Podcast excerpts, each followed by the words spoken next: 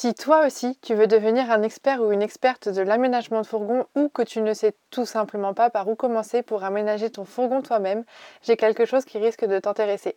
Tu peux tout d'abord visiter notre blog dont le lien est en description du podcast pour récupérer plein d'infos utiles et gratuites pour aménager ton van. Et si tu veux aller beaucoup plus loin dans ton idée de construire ton propre van, notre e-book de 800 pages, le manuel du fourgon aménagé, est le support qu'il te faut. Tu trouveras dans cet e-book des schémas, des tutos, des plans, des conseils bricolage. Bref, c'est une vraie Bible de l'aménagement. Et si après avoir lu l'e-book, tu veux du contenu encore plus concret, tu peux te pencher sur notre académie en ligne, le Van Camp. Tu y trouveras des tutos vidéo pour aménager ton van étape par étape et tu pourras y être accompagné et conseillé individuellement sur ton projet par des experts. Tous les liens sont en description du podcast. En attendant, on te souhaite un très bon moment avec l'épisode qui suit.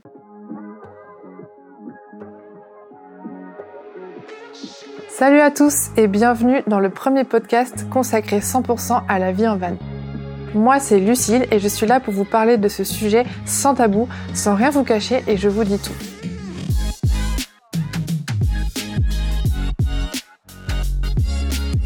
Ma mission c'est vraiment de vous expliquer à quoi ressemble la vie en van telle qu'on la connaît nous.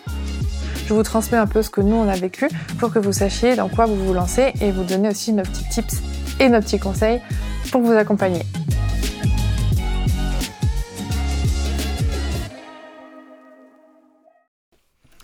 Bonjour à tous et à toutes. Euh, aujourd'hui, j'ai envie de vous faire un petit épisode sur aménager son un van, aménager un van bon pour la santé.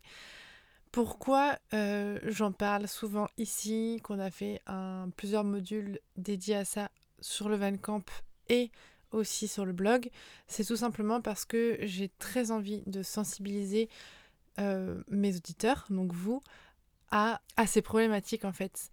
Les problématiques de l'aménagement d'un fourgon bon pour la santé. Est-ce qu'un fourgon aménagé peut être mauvais pour la santé? Oui, un grand oui. Il y a plein de choses. Euh, désolée si vous entendez encore une fois la scar derrière moi.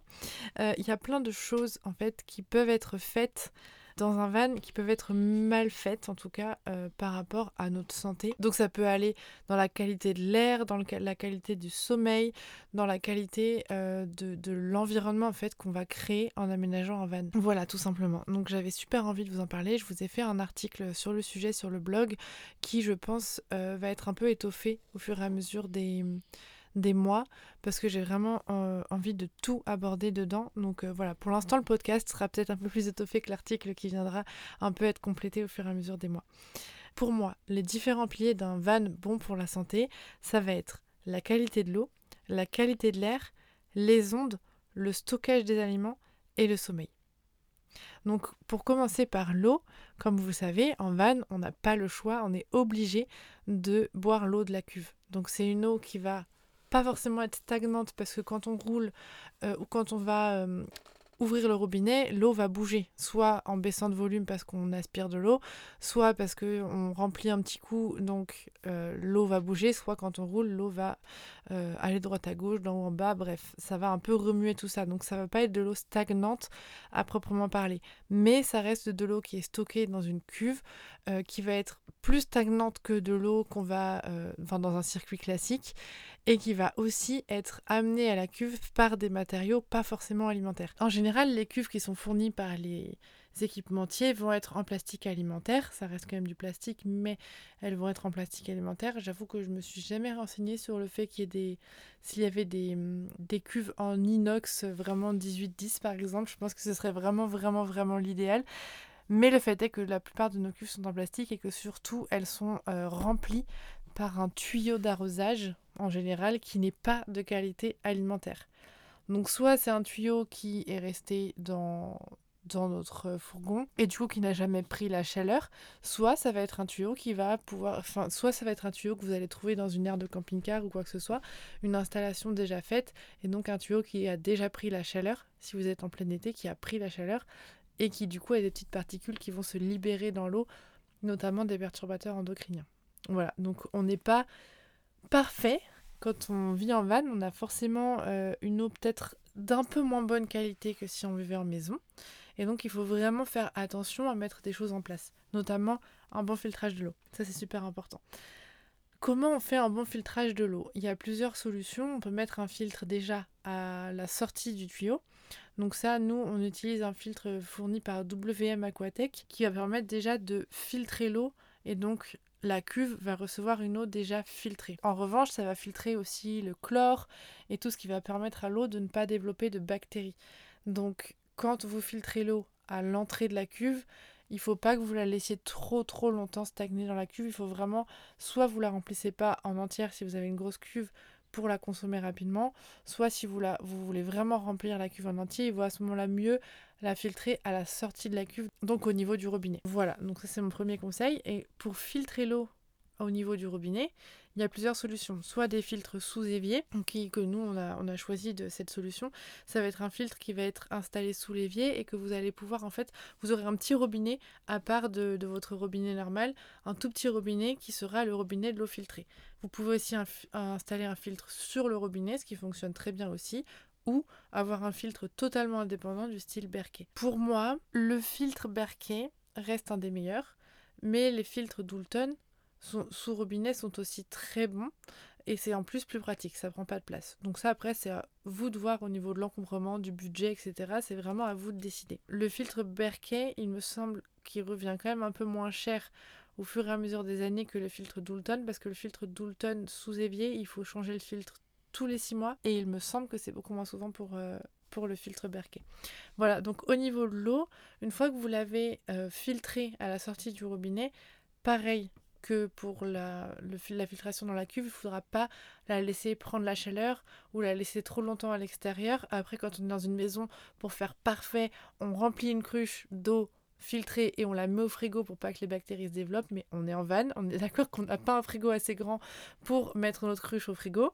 Du coup, si on peut, on le fait. On va mettre une bouteille en verre, enfin remplir une bouteille en verre ou en inox d'eau filtrée, la mettre au frigo. Si on peut, on le fait. Si on peut pas, on essaye de pas remplir notre euh, bouteille en entière, s'il fait chaud notamment, s'il fait froid ça va, mais s'il fait chaud, on va plutôt se remplir des verres d'eau et les boire plutôt que de remplir une bouteille. Après, si on part en randonnée, là c'est autre chose, on va essayer de s'organiser en essayant soit de garder l'eau au frais, soit de la mettre dans une gourde thermos, soit de carrément ne pas la filtrer et mettre l'eau dans une gourde filtrante, Berkey par exemple. Voilà, comme ça ça évite aux bactéries. En fait, vraiment le principe c'est que quand l'eau n'est pas filtrée, il y a encore le chlore dedans qui va empêcher la prolifération des bactéries et quand elle passe par les filtres de bonne qualité, le chlore s'en va, l'eau est totalement vierge de tout, de minéraux, de chlore, etc. Elle est complètement vierge et du coup bah, les bactéries vont pouvoir se développer beaucoup plus rapidement. Donc il faut faire un petit peu attention à ça. Voilà, donc au niveau de l'eau, c'est vraiment important de faire attention euh, au niveau de son installation aussi de prendre des tuyaux alimentaires, en qualité alimentaire. Donc, essayez au maximum que tous les équipements que vous utilisez soient en qualité alimentaire. Ensuite, au niveau de la qualité de l'air, là, je pense que vous en avez beaucoup entendu parler sur le Van Camp, dans l'e-book, etc. Mais ça va être assez important de bien choisir son bois et ses vernis. On va pas aller choisir des peintures d'extérieur pour peindre le van sous prétexte qu'elles sont plus résistantes à l'humidité par exemple. Parce que les vapeurs qu'elles vont dégager dans le petit espace en plus étanche qu'est le van vont être ultra mauvaises pour la santé. On va pas utiliser des lasures de terrasse pour lasurer sa table à manger. Ça, c'est vraiment un grand non, non, non. ça va polluer l'air, ça va dégager des particules. Et il faut aussi faire attention dans le choix de son isolation. Il y a, certains isolants qui vont dégager des microparticules dans l'air qui ne sont pas bonnes à respirer. Donc faites vraiment, vraiment attention aux matériaux que vous utilisez et aux traitements que vous leur appliquez.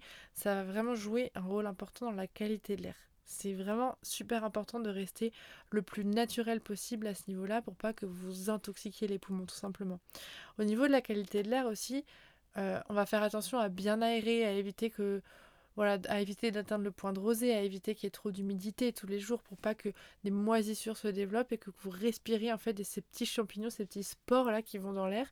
Euh, vraiment ça c'est à, à, essayer d'éviter au maximum. Donc qu'il fasse super chaud ou super froid, tous les jours on aère et franchement en van, je rigole pas, on aère au moins une heure, une heure et demie.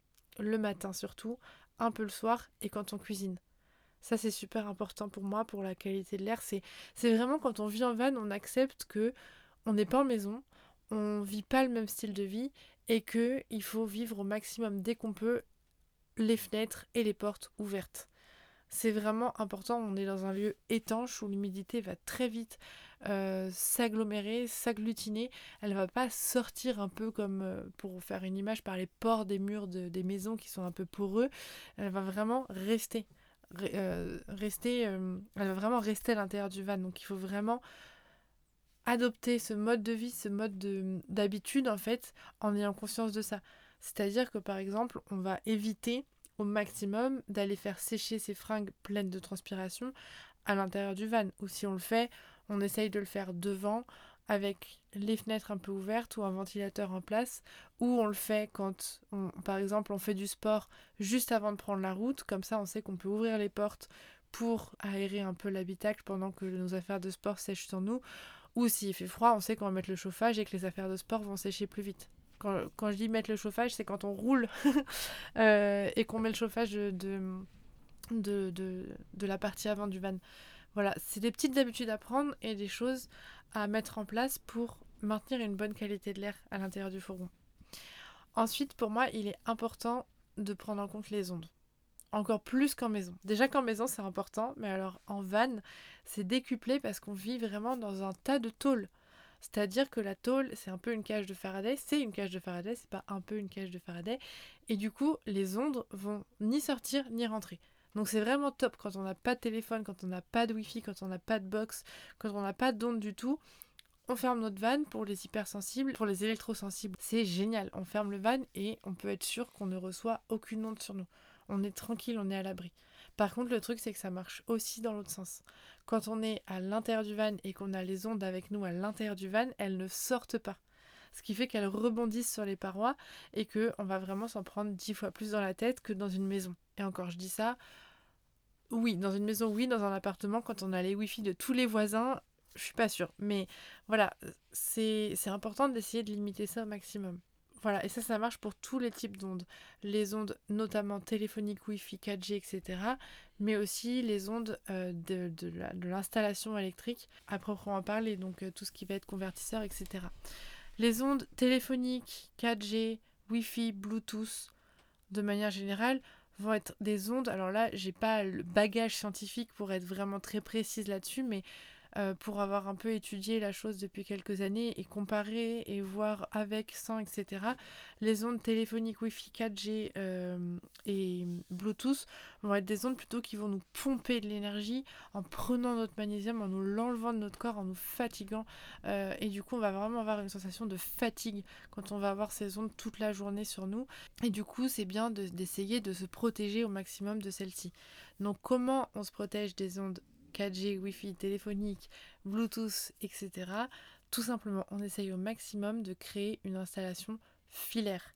C'est-à-dire que si vous avez une box 4G qui est reliée à une antenne sur le toit comme nous, la, box et l'antenne sont reliées par un câble, mais il faudrait aussi relier dans l'idéal la box au téléphone et la box aux ordinateurs via un câble Ethernet. Donc les ondes restent dans le câble, elles ne s'étendent pas dans le, fourgon, à condition bien sûr d'éteindre la Wi-Fi, le Bluetooth et les données cellulaires sur le téléphone et sur les ordinateurs. Donc du coup, ils sont fournis en Internet, etc., via la box, via les câbles. Donc on n'a pas euh, toute la journée quand on travaille les ondes qui se promènent dans le van. Et euh, au niveau du Bluetooth, on essaye soit de le désactiver, soit pour les équipements qui nous permettent de faire des suivis de la consommation électrique, etc., on les enferme dans le local électrique qui est recouvert euh, d'un tissu anti-ondes ou d'une peinture anti-ondes qui empêche les ondes de sortir. Et on ouvre le local pour avoir les informations Bluetooth que quand on en a besoin. Voilà, on n'a pas besoin des informations Bluetooth de la batterie tout le temps à chaque seconde. On peut très bien décider de maîtriser cet accès à l'information et de, se dire ok je vais l'utiliser que quand j'en ai besoin. Ensuite pour les ondes plutôt qui vont être du convertisseur, ça je pense que ceux qui me suivent sur Instagram et qui lisent le blog et qui sont abonnés au Valcamp en ont entendu parler, mais partout, à tort et à travers. Mais ça, j'insisterai jamais assez parce que vraiment, vraiment, vraiment, mais vraiment, on a constaté l'impact et la différence entre des nuits avec un convertisseur allumé et des nuits avec un convertisseur éteint. Vraiment. Encore ce matin, PF m'a dit punaise, j'ai mal dormi, j'ai mal dormi. Et en fait, je me suis rendu compte que j'ai oublié d'éteindre le convertisseur. Et le convertisseur, il est juste en dessous de sa tête. Alors pourquoi le convertisseur peut empêcher de passer une bonne nuit et peut avoir ce, on peut avoir ce phénomène de réveil assez régulièrement dans la nuit quand on a un convertisseur dans le fourgon? Tout simplement parce que déjà les ondes sont pareil condensées au même endroit, donc à l'intérieur du fourgon. Et les ondes du convertisseur, qui sont des ondes sinusoïdales, qui, comme vous le voyez, comme vous pouvez euh, imaginer la courbe, ça fait des cloches. Ça monte, ça descend, ça monte, ça descend, de manière régulière. Et en fait, ça va monter à des ondes, à des, à des fréquences d'ondes qui sont parfois 50 fois plus élevées que les fréquences des ondes sur lesquelles se règle notre cerveau quand il dort. Donc ça veut dire que si notre cerveau, quand on dort, on a un sommeil profond, il est à 3 Hz, souvent le haut de la cloche du convertisseur va être à 50 Hz. Donc ça fait un peu moins de 50 fois. Mais du coup, ça va maintenir notre cerveau dans une fréquence de réveil, de concentration, et ça va l'empêcher de descendre à la fréquence de repos, de sommeil profond, et du coup on va pas réussir à vraiment se reposer, à rentrer dans cette fréquence de sommeil profond, et notre cerveau ne se sera pas reposé, et on aura un sentiment de non-repos en se levant le matin. Voilà, déjà ça, donc par rapport aux ondes, vraiment je sais qu'il y en a qui sont un peu sceptiques sur la question. Je vous invite, euh, comme disent tous mes mentors, et ça j'adore, euh, j'adore cette façon de penser et cette façon de transmettre, ne me croyez pas sur parole, testez par vous-même. Vraiment, testez par vous-même. Testez trois nuits avec le convertisseur, trois nuits sans, et faites la différence. Vraiment, je, suis assez, assez sûre de moi, entre guillemets, sur le, résultat que, cette expérience pourra avoir. Mais encore une fois, ne me croyez pas et testez-le vous-même. Vraiment. Ensuite, le stockage des aliments en vanne. Alors ça, c'est une grosse problématique euh, parce qu'on s'est rendu compte qu'il y, avait quand même pas mal d'aliments qu'on mange aujourd'hui qui nécessitent d'être conservés au frais et au sec. Donc souvent vous le voyez à l'arrière des sachets des aliments, il y a marqué à conserver au frais et au sec. Alors comment vous dire que dans un van en plein été, en pleine canicule, le frais et le sec ça existe, mais alors le frais, le frais c'est même pas la peine d'y penser. Quand on me dit oui, on peut le stocker dans le garage du van, il fait plus frais, certes, il fait plus frais. Mais si on met un thermomètre, au lieu de faire 45, il fait 35. Donc euh, même J'exagère, il y a 5 degrés d'écart, pas plus quoi. On a l'impression que c'est plus frais parce qu'on est dans la grosse chaleur, etc. Mais ça reste quand même trop élevé pour, euh, par exemple, des, produits comme des légumes, des graines de lin, euh, des oléagineux de manière générale, des fruits. Enfin, vraiment, il y a plein de choses qui supportent pas ça, qui vont mûrir trop vite, qui vont moisir, qui vont pourrir. Des choses même qui vont s'oxyder et qui vont devenir mauvais pour la santé à manger, tout simplement, même si on ne voit pas physiquement un changement. Donc vraiment le frigo et le frais sont des choses euh, vraiment importantes quand on veut conserver les aliments correctement en vanne. Quand on est en voyage, euh, c'est ok, on peut se dire on fait les courses tous les un ou deux jours, on essaye de prendre des choses qui se conservent longtemps, on essaye de s'adapter à ça, on essaye de prendre des choses qui peuvent se conserver à l'extérieur, qui vont pas prendre trop cher. On peut avoir une petite réserve d'oléagineux, de graines de lin, d'huile qui, qui peuvent pas prendre le chaud dans le frigo mais ça dépend de la taille de notre frigo, donc ce sera pas toujours possible. Dans ce cas-là, c'est pas grave, on n'en consomme pas pendant le voyage. Franchement, c'est pas c'est pas dramatique. On peut très bien avoir une alimentation un peu moins parfaite en voyage, hein. c'est pas très grave. On peut aussi se dire qu'on teste les produits locaux, on essaye de faire des nouveaux euh, des nouvelles découvertes. Enfin bon, voilà.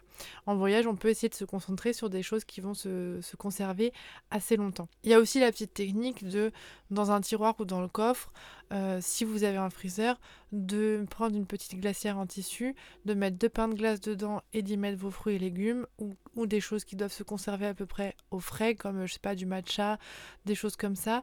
Et toutes les 7 ou 8 heures, en fonction de la durée de vos pains de glace, vous avez 4 pains de glace, vous en mettez deux dans la glacière, deux dans le freezer.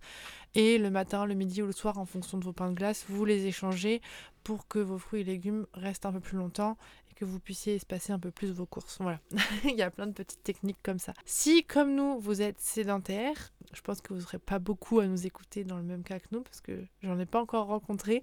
Mais si, comme nous, vous êtes sédentaire avec plusieurs fourgons, euh, nous, on a le fourgon, donc numéro dans lequel on va stocker les choses qui craignent pas le chaud, donc euh, les tomates, euh, les oignons, les choses comme ça. Encore, les oignons, ça dépend de la, de la température, mais les farines, les choses comme ça qui vont être stockées dans les placards. On va remplir le frigo des choses qu'on utilise tous les jours et des restes.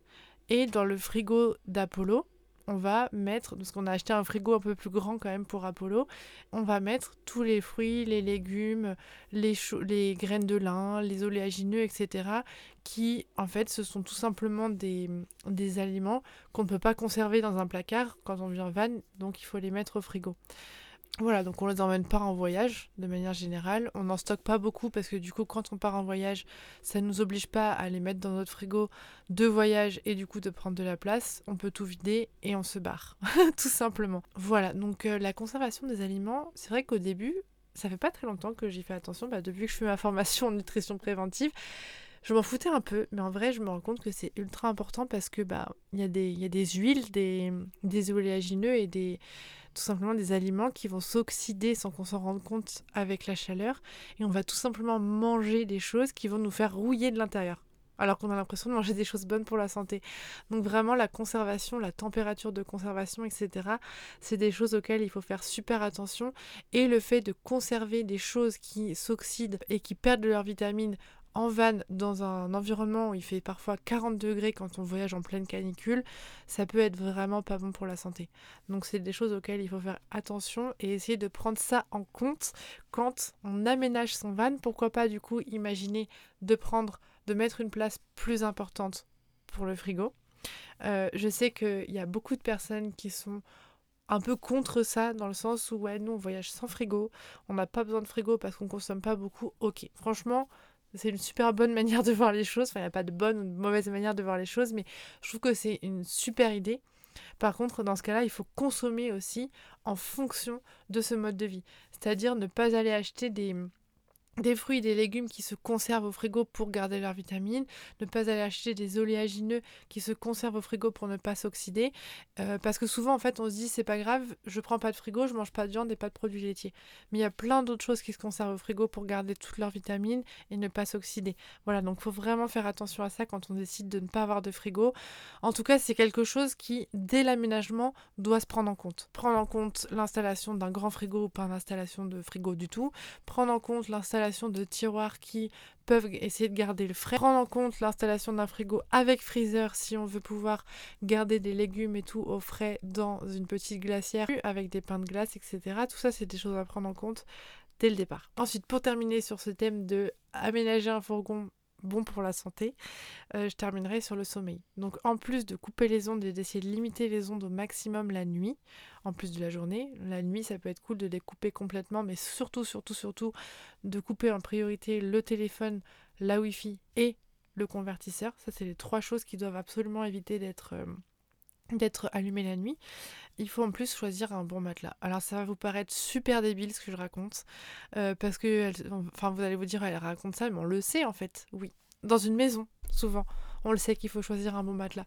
Mais dans le van, souvent on va un peu le négliger parce que bah soit on l'utilise pas toute l'année, soit on se dit que c'est temporaire parce que c'est que pour un an ou deux, soit on se dit que c'est temporaire parce que c'est que pour six mois, mais ou même pour un mois. Mais c'est vraiment important pour garder la forme et pour euh, voilà, pour profiter au maximum, maximiser son expérience, d'avoir un matelas vraiment adapté à nous.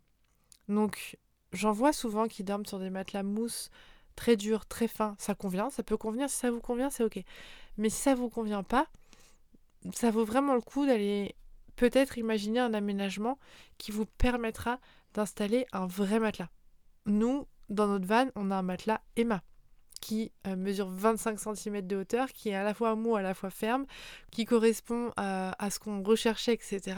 Qui est certes plus lourd que des mousses, mais en fait on l'a pris, enfin on n'avait pas le matelas Emma dès le départ, mais on avait un matelas du même style dès le départ, et on l'a pris en compte dans le poids de l'aménagement. On s'est dit ok, on fait des concessions sur certaines choses pour pouvoir garder du poids pour le matelas. C'est pour ça que l'article, je l'ai mis dans la catégorie comment bien planifier son aménagement et que là le thème du podcast j'insiste vraiment sur le fait euh, que c'est comment aménager un fourgon bon pour la santé. Il y a certaines choses qu'on peut faire une fois qu'il est aménagé, comme couper les ondes, installer un tissu anti-ondes autour de l'électricité, changer de matelas, mais il y a des choses qui doivent se faire dès le départ.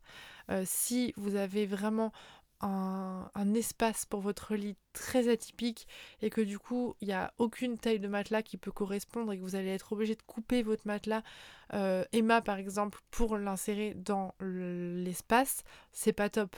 parce que couper un matelas Emma, ça va lui faire perdre toute sa tenue et toutes ses propriétés, entre guillemets. Donc si vraiment pour vous c'est important d'avoir un tel matelas euh, dans votre van, il faut peut-être essayer de l'envisager dès le départ, tout comme c'est bien d'envisager la taille du frigo dès le départ.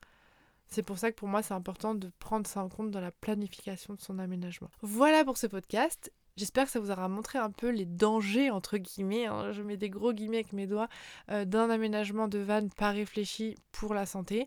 Euh, encore une fois, on ne parle pas de même danger si on passe deux semaines par an dans son van que si on y passe les trois prochaines années. Donc faites vraiment en fonction de votre projet. Moi, c'est des conseils que je donne parce que avec l'expérience de nos 50 vies en van, on s'est rendu compte que chacune de ces choses avait un énorme impact sur notre santé en général, notre euh, fatigue, etc. Et de toute manière, c'est exactement la même chose en maison. Il y a des choses qui sont accentuées en van, il y a des choses qui sont plus dures à mettre en, place en van parce que petit espace, parce que pas de poids, euh, pas, pas, assez de poids, parce que plein de choses. Donc voilà, vraiment prenez ce que vous pouvez. Vraiment, ce podcast a pour objectif de vous donner les clés si vous êtes en train de planifier l'aménagement de votre van ou si vous l'avez déjà aménagé pour essayer de d'améliorer votre hygiène de vie entre guillemets à l'intérieur de votre fourgon. Si vous avez des questions, n'hésitez surtout pas à me les poser en commentaire, à m'envoyer une petite, un petit message Instagram. Euh, c'est parfois je récolte toutes les questions et je fais des petits lives pour y répondre ou des épisodes de podcast FAQ, donc euh, n'hésitez surtout pas.